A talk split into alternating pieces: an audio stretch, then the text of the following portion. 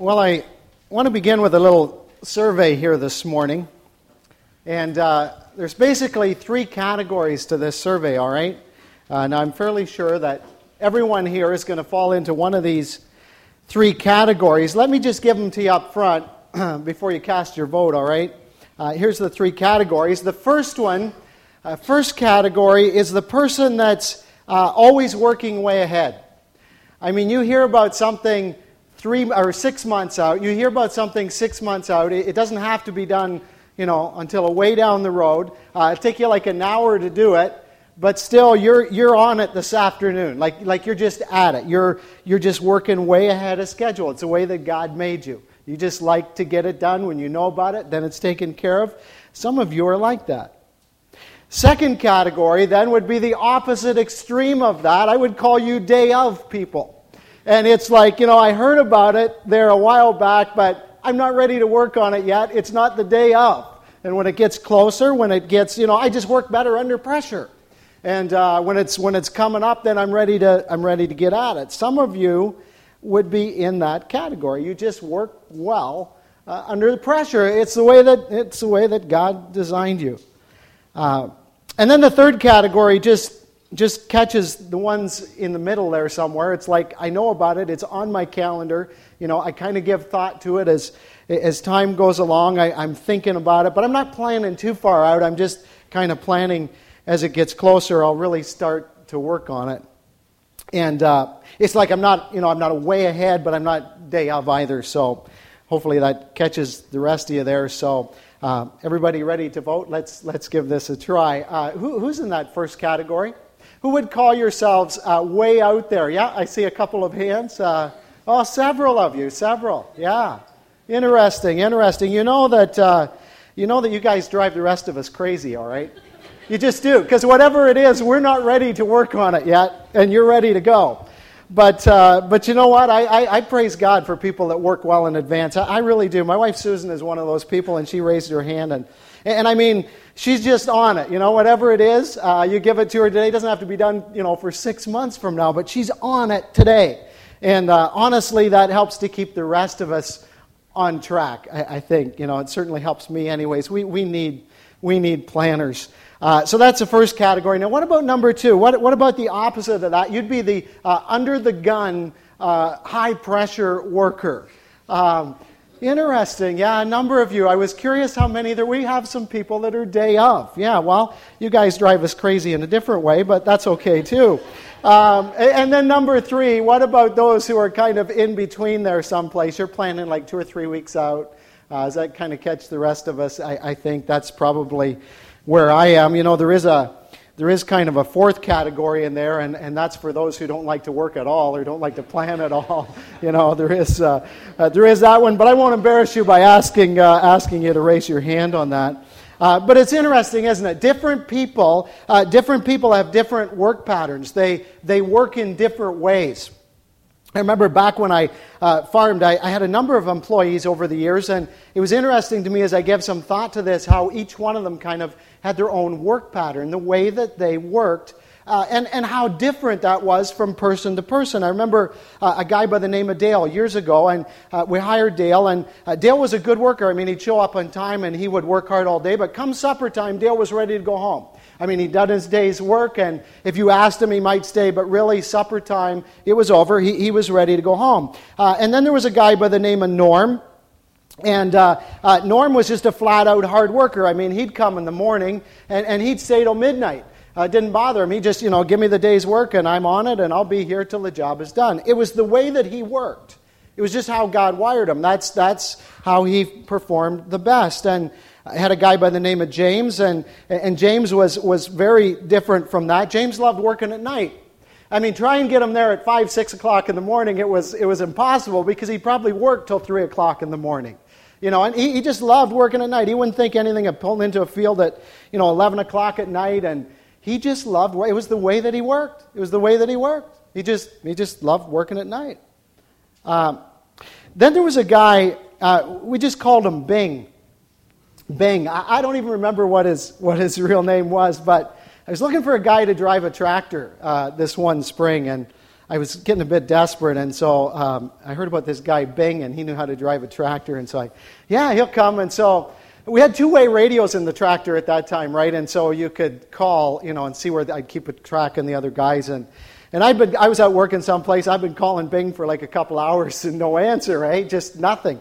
And I'm thinking, wow, something must have happened. Something's gone wrong. I could go up and check. So I drove away up, you know, a couple miles down the road, and up to the back of this farm. And sure enough, there's a tractor sitting about halfway out in the middle of the field and uh, revved up about half throttle, which was interesting. And uh, so I went over to it. It's not moving, eh? So I go over to the tractor and uh, uh, no Bing anywhere. Can't, can't, you know, I'm calling Bing, you know, looking around. Is he underneath this thing where he's nowhere around? Anyway, finally found him. He's over kind of in the corner of the field under a big old maple tree, sound asleep, you know, just curled up there and, and, and enjoying himself. And, uh, and uh, you know, so bottom line, basically, uh, I discovered that Bing really didn't have any work pattern. Um, um, but, but, but for most of us, we have our ways of working, don't we? We, we, we do have our patterns and um, it's just the way that it's the way that God made us. Now, last Sunday we started into a new series called "Caution: God Working Ahead," and uh, the word that we looked at last week was the word "always." Uh, this idea that, that God is always at work in our lives, all, all the time, even when we can't see it, even when it doesn't seem like it, it doesn't feel like it. Still, God is putting up construction signs in our lives. He's at work in our situation. And that's a powerful truth, really. To know and understand that, that God is working in my situation, wherever I happen to be. God's already there and He's, he's at work. But what I really want to move to this morning is the how part of that. Uh, how does God work in our lives. It's like Philippians 4:19 and lots of us know that verse, right? God is able to meet our every need according to his riches and glory. Uh, cool verse, right? I, I, I like that verse, but, but what I really want to know is how's he planning on doing that? It says he's able to meet our every need, but, but how does God work? Understand that he's always working. I, I get that, but what's his pattern for working? How does God work? You see, the reality is just like you and I have our different patterns, so does God have a typical way of working. Now, this isn't to say that God always works this way or that God has to work this way. I'm not putting God in a box this morning, but I would suggest to you that this is very typical. He has a typical pattern, a typical way of working. And I see this as kind of a six step process this morning. And as I looked at this text, I think all of us can find ourselves somewhere in this process in the way that God works here. We'll, be somewhere uh, uh, along there. And so, my desire is that this message this morning will, first of all, um, help you to hang on when you can't see God working. That would be my first desire. But also, ultimately, that it will help you uh, move to a better place in the process, get further along in God's work. So I want to take you to an Old Testament story again this morning. If I can get this, there it is, Second Kings, Second Kings chapter 4. And I encourage you to get a Bible and, and open it there. It's about a quarter of the way in uh, from the beginning, right? You go through the Pentateuch uh, Genesis, Exodus, Leviticus, Numbers, uh, Deuteronomy, uh, what is it? Judges, uh, no, Joshua, Judges, Ruth, um, 1st uh, and 2nd Samuel, and then you're into Kings.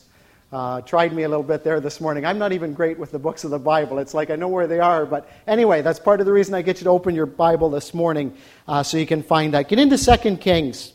Get into Second Kings. If you can't find it in your own Bible, grab a Pew Bible, all right? You get the page number there. Make it a little bit easier. And I, I just want to give you the context here uh, quickly. These, these events uh, are happening in the northern part of Israel. And politically, there's a whole lot of unrest right now. There's, there's a whole lot happening in, in the nation. Uh, but more importantly, as for spiritual leadership to the nation of Israel, uh, Elijah, who had been the prophet for a number of years, has gone on to heaven. Uh, he's been taken out of that situation. And so Elisha is God's man of the hour. It's no longer Elijah, it's Elisha. You need to know who Elisha is. You really do. He, he's the guy that, that brings God's voice to the people. And, and you need to know that to get this story. The other thing you need to know is that in this story, there's a group of people called the Company of the Prophets. Now, these guys are, are mentioned in other places in Scripture as well. This isn't the only place you see them. 2 Kings 2 7 uh, talks about 50 men from the company of the prophets. Uh, 1 Samuel 10 5 talks about a procession of prophets or a, a, a company of, of prophets. And, and what these guys are is the understudies of God's chosen prophet at the time. And so there was Samuel and there was Elijah and now there's Elisha. And under those guys, you have these guys that are studying under them. Uh, that's basically the company of the prophets. They're learning from the prophet of the hour. Uh, for us today, these are the seminary students, all right? These are the guys at Tyndale. Uh, company of the prophets, uh, these are the guys at Tyndale. So you got that? Elijah speaks for God. Company of the prophets, seminary students, all right? That's the context. You got that? Everybody got that? Nod your head if you're still with me. Understand. Elijah or Elisha, company of the prophets. So, let me read you the story, and uh, then we'll come back to this.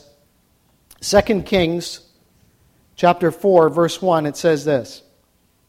It says, The wife of a man from the company of the prophets cried out to Elisha. Now, now get that. The wife of a man from the company of the prophets cried out to Elisha. So the wife, the wife now of one of those seminary students, the wife, cried out to Elisha, God's spokesperson, that person that brings God's voice to the people. So this woman wants to hear from God here. Ultimately, she's going to God when she goes to Elisha. And She cries out.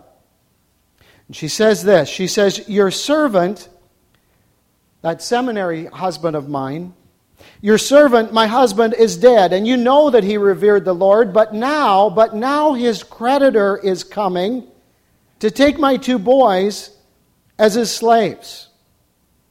Elisha replied to her, uh, How can I help you? Tell me, what do you have in your house?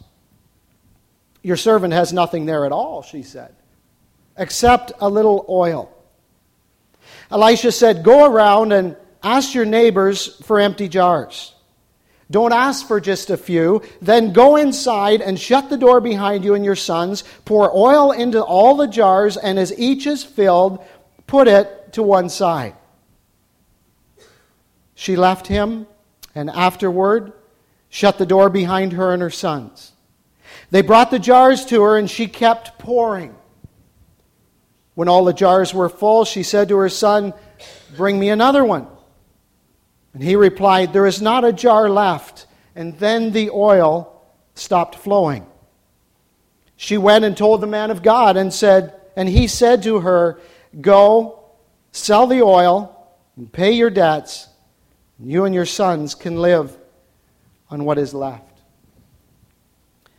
Now, first of all, how can you not be amazed by that story? I mean, that is an incredible, incredible miracle of God there. You know, I think our tendency sometimes is we take these Old Testament stories and we analyze them and we root out the biblical principles, and sometimes we miss the reality of what actually happened there, the truth of the story. Friends, right off the top, God performed an incredible miracle in this woman's life. Don't miss that. Don't miss that. God is always working. And right here in this story, He's doing some of His best work. God's always at work. I don't want you to miss that. I want you to miss the miracle. It's incredible what God did there. It says in Psalm 102, it says over and over again that God remains the same. In other words, what He did here, He still does today. Listen, God is still a God who does miracles. Don't forget that. Don't miss that. But what I want you to see here this morning is how he works. And, and I think this story is so typical of that. Notice, first of all, it begins with a crisis. How God works, he almost always begins with a crisis. Almost always. Not every time, but almost always. And, folks, I'll be honest with you. Um, Personally, I, I don't like that truth. I don't. I, I, just flat out don't like the idea of having to go through hard times. I don't want the crisis. I don't know of anybody who gets a knock at the door and it's a crisis standing there and they just invite that thing on in. I mean, who would do that? No one in the right mind would do that. But see, listen, the reality is that there are times when God not only allows things into our lives, but there are times, there are seasons when God brings adversity into our lives for a reason, for a purpose. And you know what? It, it really doesn't matter whether I like that truth or not, it's the truth of God's Word. And I believe it's so important for us to realize right up front here that this was a godly family that was in the crisis. See, becoming a Christian doesn't isolate you from that. In fact, it says, uh, she says there to Elisha, you, know that my husband, he revered the Lord. That, that word revered there means that he feared God. In other words, he was a godly man. I mean, think about the guy that died. This guy was training in, in seminary. He was given his life for God's work. He was full time at Tyndale. It's probably how they got into debt in the first place, because he was willing to go. And yet, friends, listen, God allowed that man to die. See, bad things do happen to good people. And coming to faith in Jesus Christ just doesn't isolate us from that. Man, how we need to get that truth today. We need to get that. Bad things still happen to good people. That's how God often works in our lives. Often it begins with a crisis. And even as believers, we can expect seasons of adversity. You can expect it. It's a natural, normal part of a follower of Jesus Christ. Aren't you glad you came to church this morning for an encouraging word? But it's coming. It's coming. It's coming. Notice first this woman's situation here. She, she was distraught. I mean, there had been a death in her family. Her, her husband had just died. Now, for those of you who have gone through the pain of death, you know how difficult that is in itself. When you lose a husband, when you lose a wife, when, when you lose a child, you, you know the pain of that and the difficulty of that. But it says here not only that, this woman is up to her ears in debt to add insult to injury. She opens a mailbox every morning and it's it's just bills, and, and, and the bank account is empty. To make matters worse, the situation has now become unbearable because next Tuesday the creditors are coming to take those last two things that I love and I have on this earth. They're coming for my two boys.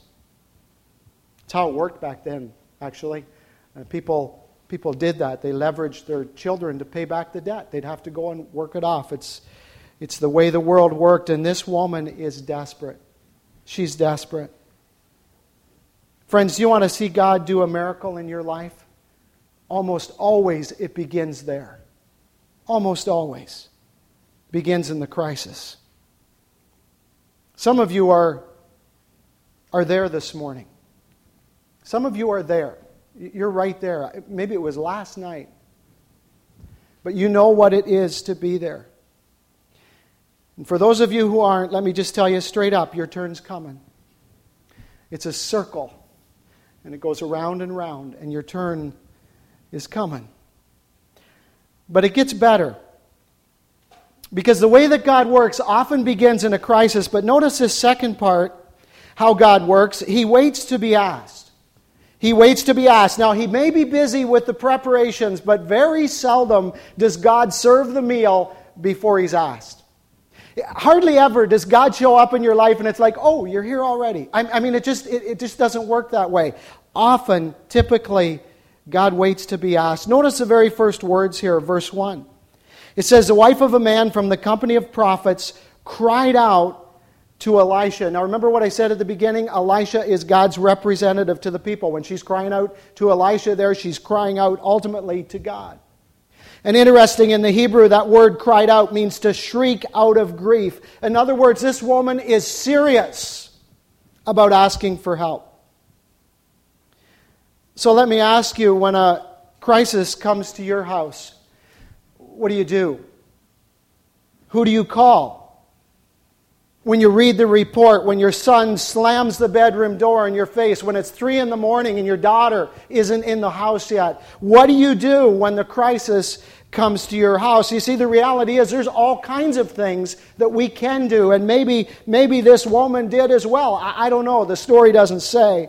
But ultimately, ultimately, nothing, listen to me, nothing changed in this woman's life until she was willing to ask until she cried out to Elisha. I don't know what the days were like prior to that. Nothing changed until she chose to cry out to God. Why? Because God waits to be asked.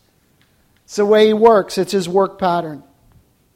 Matthew 7 7, ask, and it shall be given to you. John 14 13, whatever you ask in my name, that will I do. James 4 2, you don't have because you don't ask. If you have a concordance, go home and look up the word ask and see how many times that appears in God's word over and over and over again.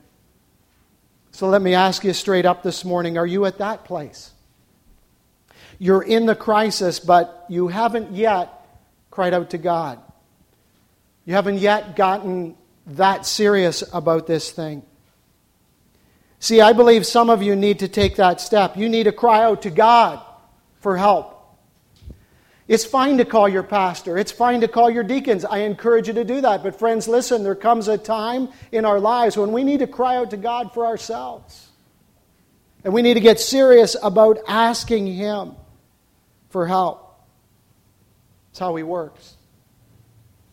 You say, Well, I'm in the crisis and I've, in all honesty, asked God over and over again for help. What's the next step? Notice number three, right out of the text. God asks for what we already have. God asks for what we already have.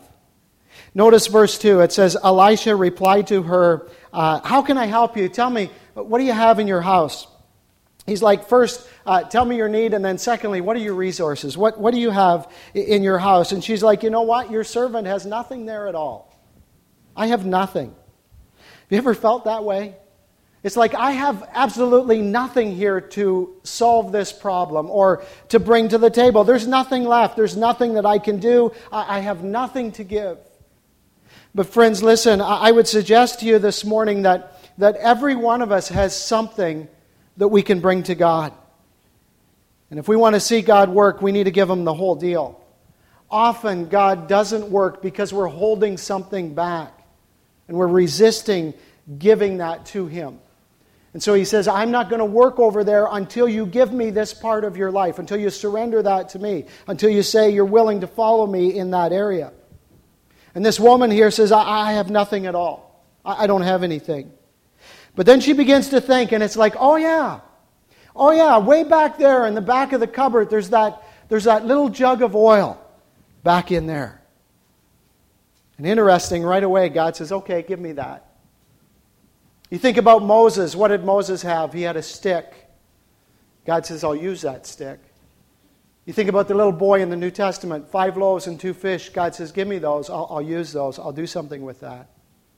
Time and again, that's the case. That's when God begins to work. When I become willing to give Him what I have my talents, my abilities, my time, my financial resources. This woman, it was a little cup of oil. I don't care what it is, friends, God can use it. He wants it. It's the way God works. You say, but I've already given him everything and still nothing. Well, notice the next part. I, I don't think our part is over at that point. There's another step here. Notice verse 4 God wants us involved in the work. He wants us involved in the work to an extent. How? Well, I wrote down two things here. The first one I would just call humble obedience. And this is kind of a, a willingness to ask other people for help. Notice what Elisha has her do here. This is almost funny when you think about this. Picture this deal here. Uh, Elisha said, uh, Go around and, and, and ask all your neighbors uh, for empty jars. Uh, and don't ask for just a few. Uh, go around and, and, and ask your neighbors. I mean, all the neighbors already knew that this woman had lost her husband. And if it's like most communities that I've ever lived in, the neighbors already know that I'm broke. I mean, they knew her situation, they, they, they were aware of, what was happening. And so here comes Mrs. Jones, and she comes up to the door. Excuse me, just wondering if you have any empty jars that I could take with me, that I could borrow for a bit. Now, I think if that was you or I, I, I, I think I'd probably say, you know what, Mrs. Jones, I, have got some full ones in the basement, and, and, and I want you to have, I, I want you to take those. I want you to take some full ones. I, I, I've got lots. But this dear lady, bless her heart, she's like, no, no, I, I don't want the full ones. I, am looking for empty jars. I, you, you, you keep your full ones, dump the oil out if you have to, but I'm, I, I need empty jars. I mean, you think about that. I'd be thinking this woman has a screw loose or something, right? I mean, why would she want empty jars? Everything in her situation, when I look at her, is already empty. She's got nothing. And yet she asks for empty jars. Why? Why would she do that? Why would she ask for empties? Well, I believe it's because simply God told her to ask for empty jars. It's what God told her to do. She was just following in humble obedience. That's what that is. A, a, sense of humility, and I'm willing to do whatever God asks me to do. If that means I look like a fool, I'm willing to do that for God. I used to pray that on Sunday mornings. I remember when I'd go to the Collingwood church and I was scared to death to get up in front of people, and I would pray on my way to church. I'd say, God, this morning, I, I don't care if I have to look like a fool, if I am a fool. God, I believe I'm doing this for you, and so just help me do it. And I think we need to get to that place, and I'm not there in lots of other places in my life, but humble obedience, a willingness to just do what God asks me to do. Humility. Just as an aside here, we have a prayer box in the foyer. And I'll be candid with you, sometimes it disturbs me how little that box gets used. Is it that we don't have any needs? Or am I afraid to ask someone for help? Is a pride issue? Don't want anyone else to know that I'm in need. Or maybe it's just a box. Maybe it's just because it's a box. I, I don't know. But I do know that God wants us involved in the work. He wants us doing what He asks us to do, He wants us doing our part. And that requires humble obedience. Notice also faith filled obedience. Faith filled obedience. First, she has to go in humility. And she asked her neighbors for those empty jars, as interesting as those trips must have been. Then after that, Elisha says, verse 4, he says, Then go inside and shut the door behind you and your sons, and pour oil into all the jars, and as each is filled, put it to one side. And it says, She left him, and afterward she shut the door behind her and her sons. They brought the jars to her, and she kept pouring. Now, just imagine that scene as, as they began to pour that oil. Just, man, I can't imagine. I mean, you talk about having faith. It's like I got two ounces here. That first jar is two gallons. And yet I pick up the two ounce and I start to pour. Friends, that's faith filled obedience. I don't have the answers. I, I, I don't know how God is going to do this. This makes no sense. But I have the faith that He will because he said that he would. And so I'll just begin to pour.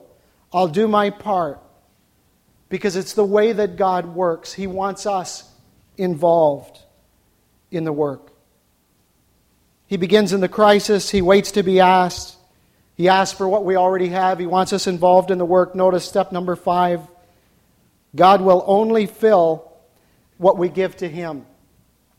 He'll only fill up what we give to Him. Verse 6, it says, when all the jars were full, she says to her son, Bring me another one.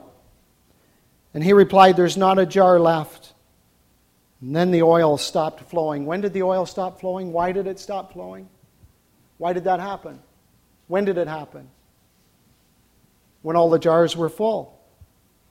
Because there wasn't another jar left. There was no more empty vessels. Now you think of your own life for a, situ- for a minute and your own situation. What is your empty jar? What situation, what, what part of your life here this morning have you not surrendered to God or, or given over to God to let Him have His way in that area? See, the reality is, so many of us are filled up with other things and we have no room for God. We're just filled with stuff. I mean, I'll give you an hour and 10 minutes on Sunday morning, God, but even then I'm thinking about where I'm going for lunch or I'm thinking about all the stuff or the morning that we had or the car broke down on the way. Like, like we're just full. We're just full. Friends, listen, God will only work in those areas of our lives that we're willing to give over to Him and surrender it to Him. Say, God, I've done what I can do in this. I give it to you. For some of you, you're in the crisis and you've gone through all these other steps. But listen, you're so busy trying to fix it yourself that you don't have any empty jar to bring to God. It's like I'm doing everything that I can do. You're busy trying to fix it. See, it's a really delicate balance here, and I want you to get that really delicate between jo- joining God in His work and, and giving it to God and allowing Him to work. And that's a balance that, that, that we have to discover on our own. We really do. I mean, God doesn't want us taking control of the work, but He wants us joining Him in it. And yet we have to give it over to Him. There is a balance there. But maybe for some of you this morning, you, you've done all you can do, and, and what you need to do this morning is just come before Almighty God with an empty jar and just bring it to Him. Give it to Him. And if you'll do that, notice this sixth and final step here. When we know how God works, when we move through this process, number six is simply this the result of God's work is beyond our wildest dreams. Just notice how this story ends. Every one of those empty jars had been filled up. God has done some of his best work. He's shown up. Notice verse 7. It says, She went and told the man of God, and he said, Go and sell the oil and pay your debts. And he says, You and your sons can live on what is left. Friends, listen, that is way more than what this woman ever asked for. All she ever wanted initially was to get the bank off her back. That's all she asked for initially. Just somehow give me enough money so this creditor doesn't take my two boys because I love them and they're the last things I have on this in this world. And it says here, he, he ends with, You and your sons can live on what is, on what is left. Folks, don't miss that. That is the abundance of God. That's the way our God works when we get on board with His process. He blesses with an abundance. Pressed down, shaken together, running over. I remember filling old chop bags anytime I read that verse about pressed down, shaken together, and you'd be filling them with grain, right? And you'd, you'd shake them. The thing would be falling, you'd shake it, and there was more room. And the thing would be falling, you'd shake it. Man, you could do that 10 times. You could just get that bag so full. That's what God does in our lives. That's the abundance of God. Ephesians 3 says he's able to do immeasurably more than all we could ever ask or even imagine. That's how God works. Some of you here would say, well, I just can't imagine how God would ever fix my situation, let alone bring in abundance. I mean, what you're saying to me this morning, it all sounds good, but, but I just can't imagine that happening. I don't know how he's even going to fix this situation. If you're here this morning and, and you're saying that, I, I want to challenge you to do something this afternoon. If, if you're the person or, or the ones that are saying that, I want you to do something. I want you to go home this afternoon if you can, and I want you to find a quiet place in your house, and I want you to get a copy of God's Word, and I want you to open it to 2 Kings chapter 4. And I just want you to pray through these verses and say, God, I, I know how you work. I wrote down those six steps this morning, or I'll get them from the pastor afterwards. I, I know how you work, but God, I want to see where I am in this process. Because I'm certainly not at the abundance stage yet. And I want to know where I am in this process. And it's like, God, maybe I'm Maybe I'm right at the start. Maybe the crisis came for me last night or last week. So, God, would you help me this afternoon to move to the next step? God, help me to cry out to you. Help me to take that next step. Or, God, maybe we're a little further along and I've been asking you to do some things and You've been asking me to do some things, and you've, you've been asking me to humble myself and to step out in faith. But God, I'm, I, am scared to death of doing that. I, I'm, I'm afraid to have that conversation, God. I'm afraid to step back from that responsibility at work, God. What will my neighbors think if I do that? How am I ever going to keep up? I'm afraid of, uh, of downsizing, God. I, I can't imagine of living with less. I don't want to make that choice. What are my neighbors going to think? But I know how you work, God, and I'm willing to step out in humble obedience. It's okay if I have to be made a fool, God. I'm willing to do that for you. For some others here this morning, you've, you've done all that you can do. You're further along in that. You've been to the crisis. You've cried out to God. You've, you've asked people for help. You've, you've done it all. You, you've done all that you can do. And still, nothing has changed in your lives. And I know some of you well enough to know that that's your story this morning. You know, it's funny. I stand up here on a Sunday morning. You all look good out there. But a few of you I can see, I know what's going on behind because I've talked to you about it. And you've had a hard time and you've been in the crisis for a bit, and, and you've done all of this. And to you this morning, I would simply say, would you bring God your empty jar? Would you just be willing to finally say, God, I've carried this as far as I can go. If you show me something more to do, I'll do it. But this morning, I, don't know nothing else to do with this, God. But I give you this situation and I give you myself. And I trust you with it. And, and I just ask God that you would fill me up. My, my jar is, is empty. I, I, would you fill it, God? Maybe you need that this morning. And the end result is beyond her wildest dreams. When God works, when He does His best work, He blesses with an abundance. Well, that's the way God works often. Let's pray together. Heavenly Father, I thank you for the truth of your word this morning. I thank you for this woman who had faith. I praise you for the way that you moved in her situation.